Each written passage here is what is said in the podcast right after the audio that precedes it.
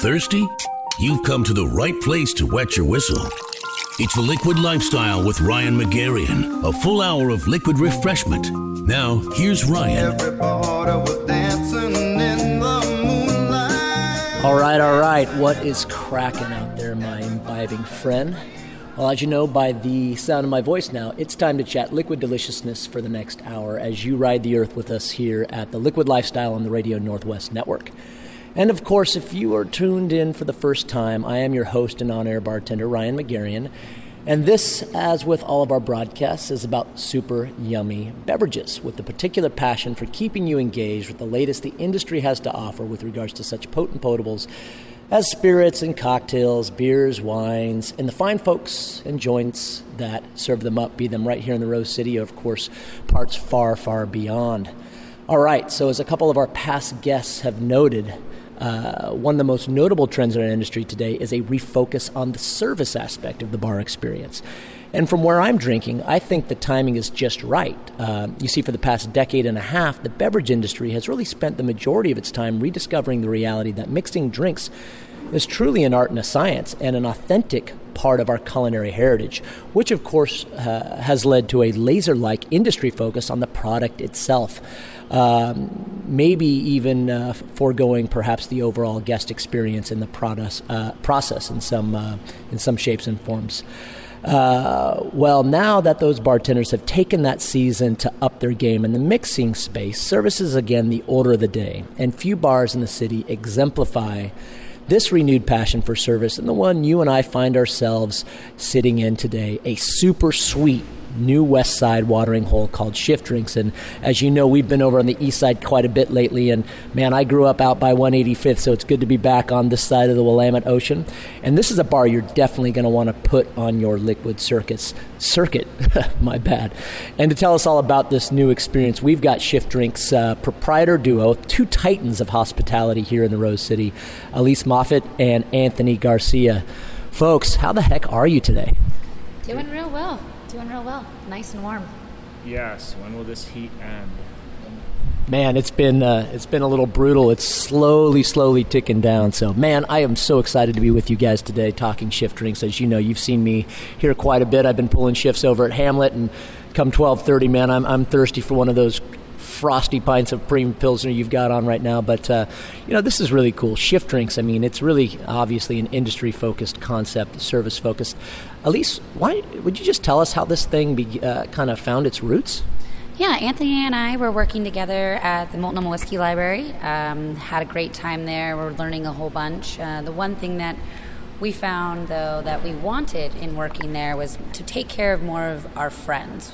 It was a great place to meet a lot of movers and shakers in the city more on the political end, but not that many industry kids were coming in, and that's really who we wanted to take care of. So we wanted to take that elevated style of service and knowledge and provide it to our peers. Anthony, how soon after you and Elise began working together at the uh, Multnomah Whiskey Library, uh, how soon did you guys start to kind of think, hey, we might be a good partnership, uh, and and maybe we we should begin working on this project. I mean, for me, it was more like week one. Uh, kind of Elise set herself aside as um, someone that was unflappable, that had the same ideas about service and drink as I had. Uh, I'm a little bit older than Elise, or a lot. Uh, so she reminded me of myself, you know, when I was in my uh, late 20s. Um, and there was a time when we did like these mock service trials. If anyone's been to the Multnomah Whiskey Library, you know it's uh, tableside cart service, very, very high level of being on your game, uh, being focused toward uh, your guests, and working well as a team, working efficiently, communicating with each other. And you know, uh, Tommy Klus and, and myself uh, ran through like what a mock service would look like. And I asked them, "Do you want me to make this kind of like master sommelier style?" where we're really going to drill these kids and see what you know what they're all about. That way, tomorrow when we open our doors, they're not so freaked out because the test will be harder than actual real experience. And I rattled a few kids, uh, um, friends of mine that you know they end up becoming friends with later. Uh, but uh, Elise, it was impossible to flap her. I mean, like she was just so on her game before we even opened up the doors, and I was just like, huh, I need to take note of this person because uh, that's the person I want to kind of like maybe maybe I would learn some stuff from. You know, not not me imparting any knowledge. Like what what can I learn? Uh, because you know we we learn from each other, and uh, yeah, it is, it's always a neat story. I'm glad you asked that one. But yeah, I'd say first week. I can share the sentiment about Elise here. I've uh, had the opportunity to uh, to work with her uh, over at House Spirits Distillery for many years. She was one of our original original peeps, and uh, that's the very same experience. So obviously, you have a, a great partner. So, um, how many months did it take to to go from like we're going to do this? Uh, it's time to raise some capital. It's time to put together all the the vision, the design, yada yada yada. How many months did that take, Elise? Um, I mean, we started really thinking and talking about the concept uh, probably May 2014. Um, really started kind of honing in on design and putting together a plan really within about a month we were very proactive on getting getting into it which in the long run made us kind of do the waiting game a little bit longer than we wanted to with actually opening our doors but we didn't really waste any time kind of jumping onto it.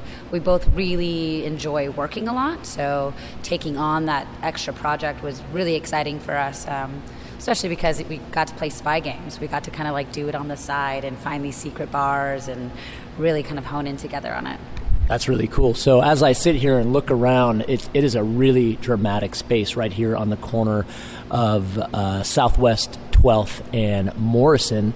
And, uh, you know, you mentioned design. Uh, man, what was, uh, Anthony, if you want to kind of lead us into this, uh, what were some of your design inspirations?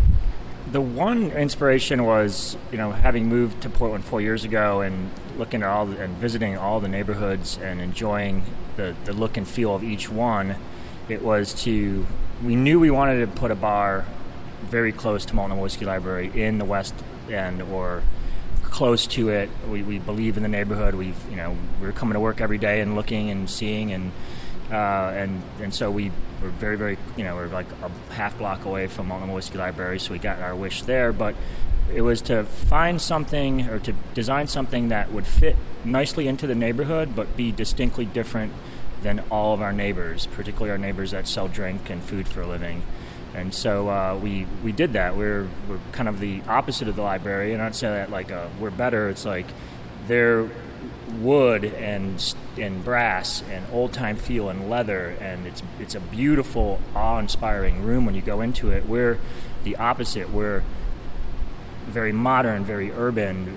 Uh, we're black and white, gray. Uh, you know, we don't have really any pictures of old Portland, except for one kind of cheeky image of a lineup of honey buckets when you come out of the bathroom. Uh, so you know that that was basically it. It was just how could we like be different and still fit within the neighborhood.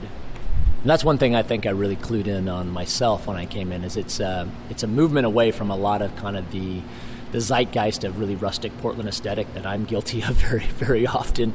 Uh, and I think that's really exciting. Before we jump out of this segment, Elise, uh, I love all these old black and white pics. Uh, who curated all these? Uh, Anthony and I did. We spent a very long time going through hundreds and thousands of images and not really setting a tone for any particular aesthetic, but just knowing that we wanted to keep the black and white feel, a bar feel, and still have nods to architecture and a little bit of old class here and there. My favorite is the one that's uh, as you walk into this place, and it's it's just dramatic. It's got these massive windows, so it just like you feel like you're part of the outside. It's uh, it's an inside out, outside in vibe here. But there's this uh, this picture above the bar, or directly above all your all your back bar about the. I think it's uh, this guy getting splashed in the face. Do you know anything about that one? I, that comes from an old photo series. I actually had a friend come in and was really intrigued by it, and he looked it up. It's an old photo series called A Man Gets Out of Jail. And I don't know if it's a fictional series or it is a true series where it was a photographer following this man his first day out of jail. And it's actually a two part series. So we have the one above the bar where he's getting slapped or splashed in the face by a drink, and then one on the way to the restroom where it's actually a bartender breaking up a fight in the between the two women that are also in the first photo as well. So in my head, it's he gets out of jail, maybe meets up with his old mistress, and he runs into his wife at the bar. She throws a drink in, in his face, and then then ensues to get in a fight with this woman. The interpretive artistic experience here at Shift Drinks uh, here in Southwest Portland on the corner of 12th and Morrison. Once again, we are here with their proprietors, uh, Elise Moffat and Anthony Garcia. Uh, we've been talking all about its backstory and its design. Uh, looking forward to talking about their staffing and uh, their drinks in the next segment. Back at you in a few.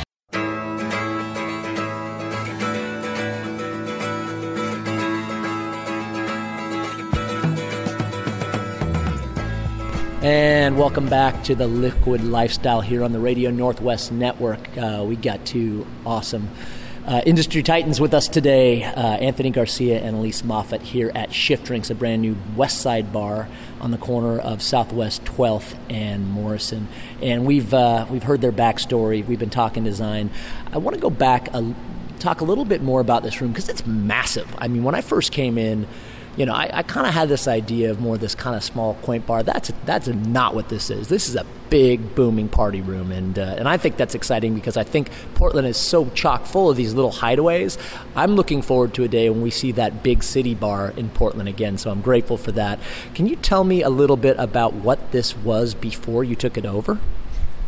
Well, it was a bank originally. We have a still have a bank vault that's immovable, so we just put it, turned it into a wine cellar. Um, between the bank and us, it was a company that manufactured tobacco products, or not manufactured, they marketed them.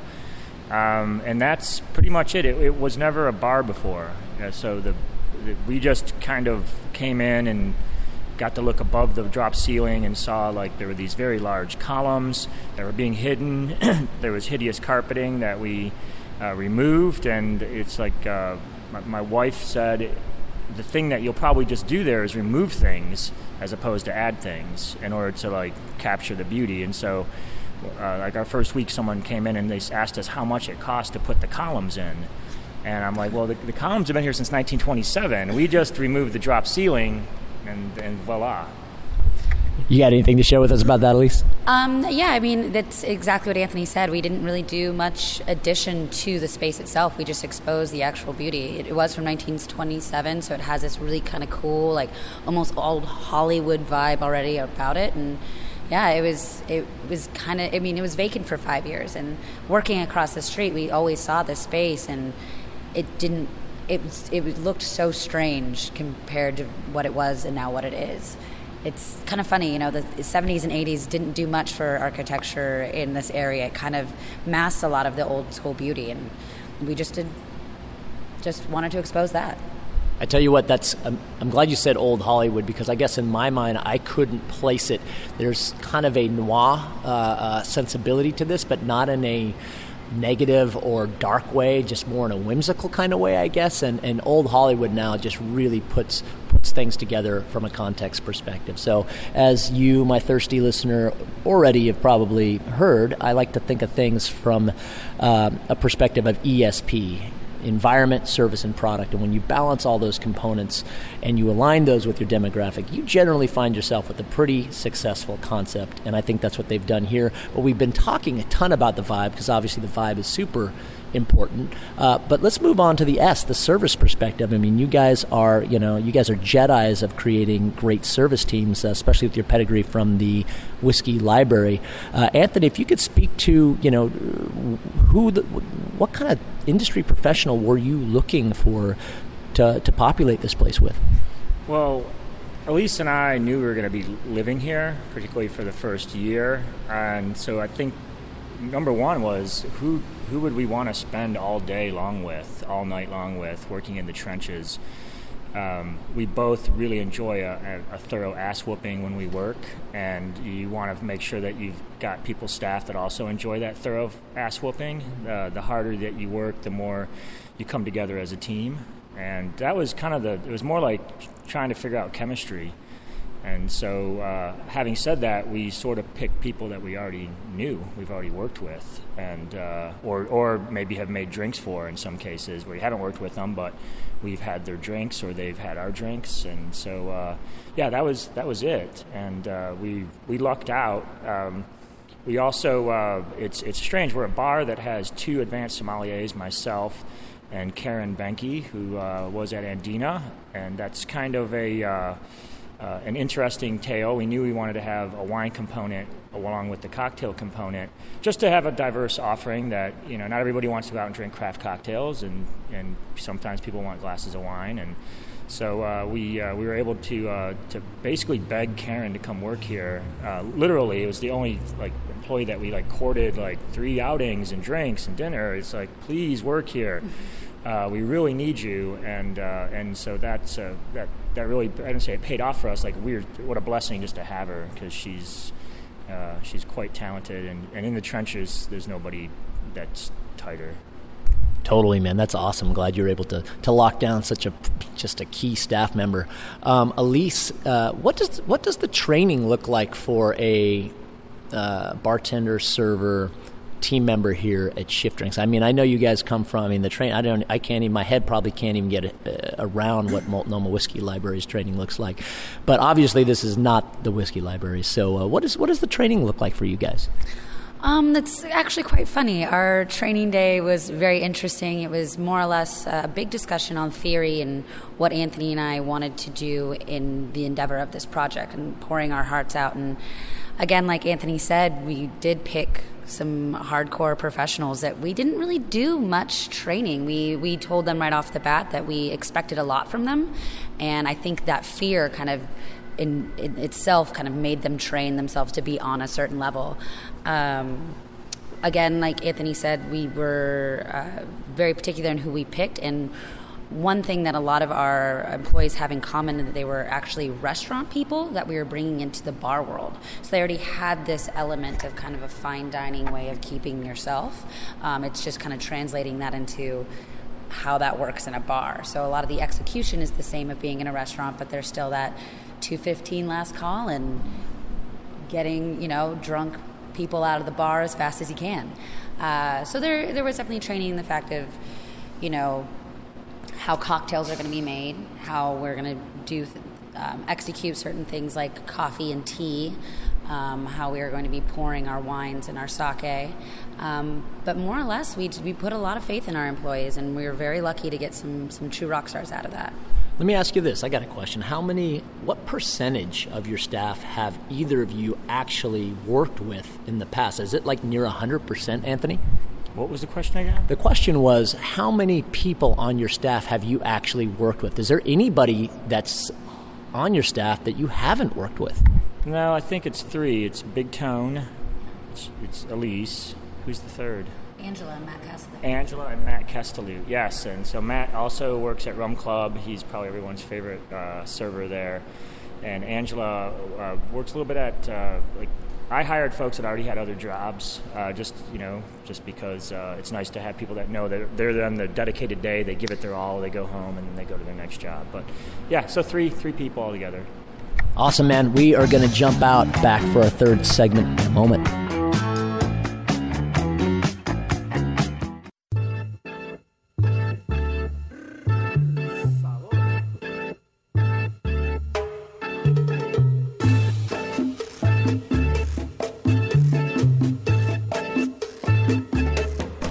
And welcome back to the Liquid Lifestyle on the Radio Northwest Network. Again, this is Ryan Magarian, your on air bartender, and we are sitting here on the corner of Southwest 12th and Morrison at an awesome new watering hole, Shift Drinks. Uh, we're sitting uh, right here at Shift Drinks talking to their proprietors, Elise Moffat and Anthony Garcia. And we've been talking design, environment, uh, staffing, which is so critical to a, you know, a truly service forward house.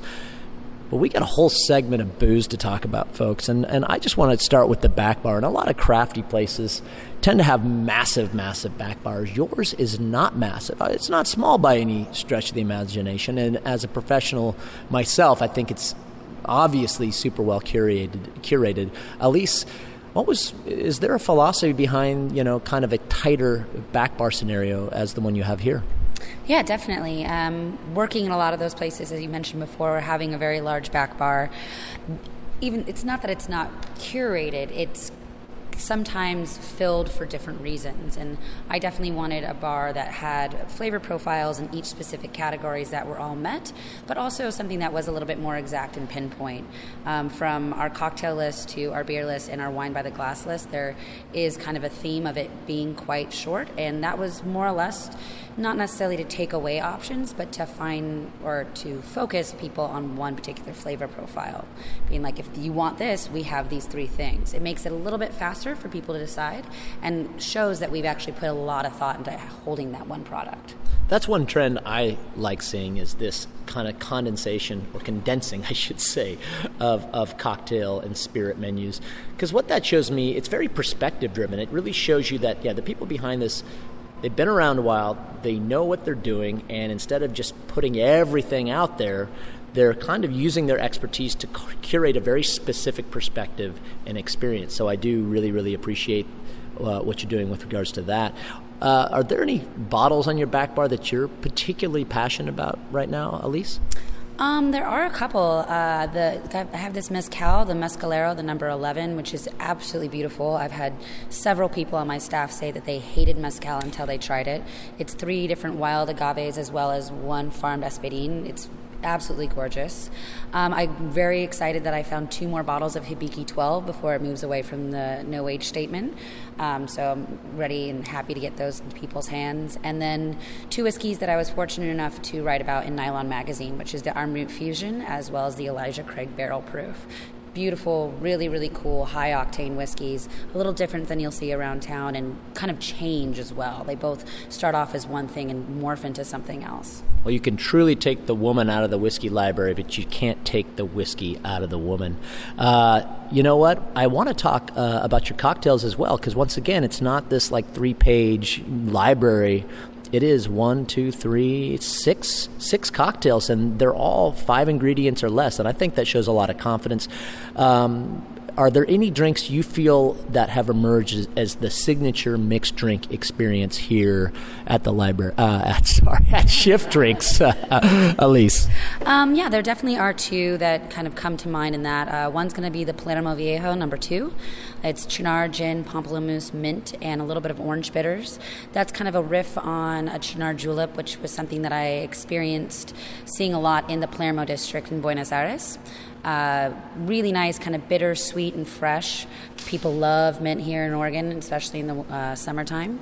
And then the other one that I see being very popular, um, which I'm very happy about because it's one of my favorite things to drink, is the Besos for Pesos, which is a kind of a uh, take on a Calimocho, but instead of just having regular red wine, it is a mulled wine and Mexican Coke. Really great and refreshing. Almost has this kind of sangria thing going on with it, and I feel like it really invokes summer with also bringing in the wintry roots that is our city. Real quick, uh, I don't know if a lot of our listeners uh, know what mulled wine is. Can you tell us what mulled wine? And I think we're going to start seeing it quite a bit moving into autumn and winter. Uh, mulled wine is um, something that you see a little bit more in Europe, uh, definitely Eastern Europe as well. Glühwein kind of being a, a riff on it in the kind of eastern area. And essentially, you take mulling spices, which you're going to get clove, cinnamon, nutmeg, a little bit of cardamom. I actually put some allspice and black pepper in there as well. And you cook it in the wine with orange and lemon peels, and it really invokes this really great kind of wintry, almost kind of Christmas spice to it. Um, and yeah, usually it's served hot, so you can kind of have it going in a crock pot when you're having your little holiday celebrations. I do really like it cold, though. It's something that I experience drinking in the Czech Republic. I tell you, my least favorite name for any cooking device remains crockpot. My mom used to get out that crockpot, and I just, I, oh man, I don't know. But that's a much better use for it than what. Uh, I'm not going to even get into my mom's cooking because for the most part it's really really good. I guess the crock pot just didn't work for me. But uh, moving over to Anthony, he's our wine master here, and uh, I want to talk. Uh, it's a really exciting, very intellectual wine menu. Um, what was what were your thoughts behind curating a kind of a, a wine menu for an industry focused bar? Uh, it's strange. The, uh, the, the concept of a wine menu was basically to I guess show that there's some thought in the categories that are there, but the way that also for it to reflect kind of my look at how I evaluate a wine, particularly if I'm evaluating a wine under a blind circumstance. Um, it is to look at the wine regions or the wine types as falling into two main categories is it terroir driven or is it technique driven? And technique driven means that the winemaker's stamp is on that wine. It's more about how the wine is made and less about where it's from. Champagne would be the quintessential example of it. Today we talk a lot about growing grower champagne and it's very popular, but at the end of the day, it's still a product of how the wine's made, not where it's from. Um, the uh, other category being terroir driven, that is where the glass of wine literally is a snapshot or a picture window to that vineyard or to that region. And those are the broad categories that we kind of have it uh, with a couple different uh, you know subcategories. We have uh, an area that has uh, orange wines, natural wines, experimental wines and uh, we find that those are actually the most popular category. It's it's people are adventurous, uh, which is funny because they can be very uh, off-putting to someone that's never had a natural wine or an orange wine uh, before, and uh, so it's kind of a you know we get a kick out of it anytime someone orange you know uh, orders something that's from that category. And then the number one category, though, it's summer, it's hot, it's rosé. Like we sell more rosé than any other beverage. I mean, any other wine. Almost any other beverage, though. Yeah, it's a lot of rosé drinking here. I could tell you after a, a long shift at Hamlet last night, I think my, my arm is sore from pulling the uh, the draft that uh, pours our, our, our rosé. You're right. Rosé has boomed back into the uh, drinking vernacular. Anthony, why is that?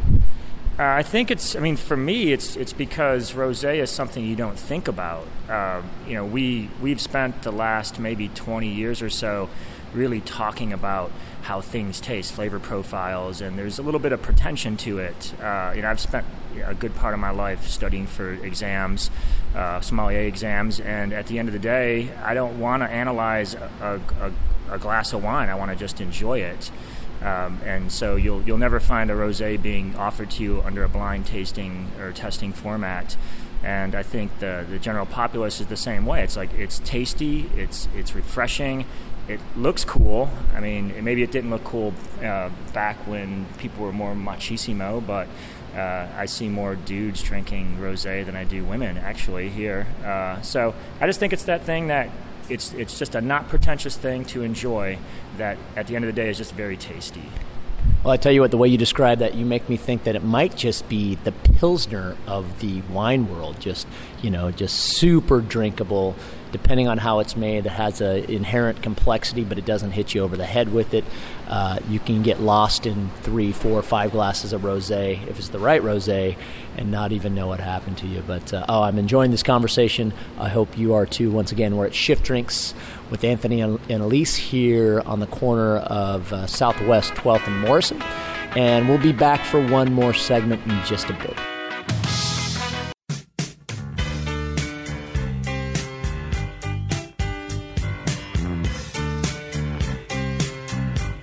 Again, we are at Shift Drinks with Anthony Garcia and Elise Moffat here on the west side, and we have talked all about this exciting new concept. Uh, it's a big, bad place to drink.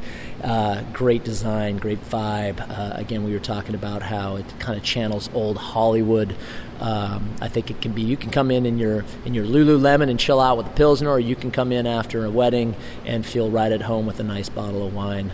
Uh, selected by Anthony here, and uh, you know, of course, if you have great drink, it certainly makes sense to have great food. And I like one of the things I enjoy is this continuous line from from kitchen to bar. So it's all one big show, all right in front of the guest. Um, Anthony, tell me a little bit. You know, the other thing I love is that you're working with your wife, and uh, I actually think that's a pretty healthy thing. I think uh, I always find that couples that work together, there's just this extra level of connection you get from that. Um, but really, don't want to go off uh, piece too much on this. Uh, tell us about what kind of food you guys are serving here. Well, the the food is sort of inspired by a, uh, a restaurant that's no longer around in New York City, but uh, used to be in the West Village called Ino, and it was just this little closet of a place that served wine, panini, fresh salads, and bruschetta, and that was pretty much it. And uh, you know, it's like where you walk in and the, the table's pulled out so you can squeeze in next to the next person, and they're using just really fresh ingredients, and that's kind of what we like to enjoy as snacks. And and Anne's, uh, even though she's worked at a lot of great places here in the city and for a lot of like super famous chefs, her approach is just very very minimal, very very fresh, uh, almost an anti-style, if you will. Uh, and uh, Elise and I lamented every night when we would get out, particularly those first three months at the whiskey library, there was no place to eat late night except for a couple places that did a really nice burger and fries and but you can't live off burger and fries every single night. And so we wanted to have something that was wholesome. We won't say like our menu's healthy but you, you're less likely to hate yourself after you eat one of our dishes at 2.20 in the morning. So elise you're the one probably eating a lot of this food, I would imagine. Uh, somebody comes in after work, after a shift, they want something pretty substantial and fresh and clean. What, what's your wheelhouse?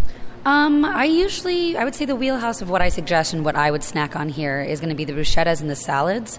Right now is prime tomato season, so the PLT, which is prosciutto, arugula, and tomato, right now is just flying off the shelves. I think we had an order, we had like six orders in at one time for just that last night.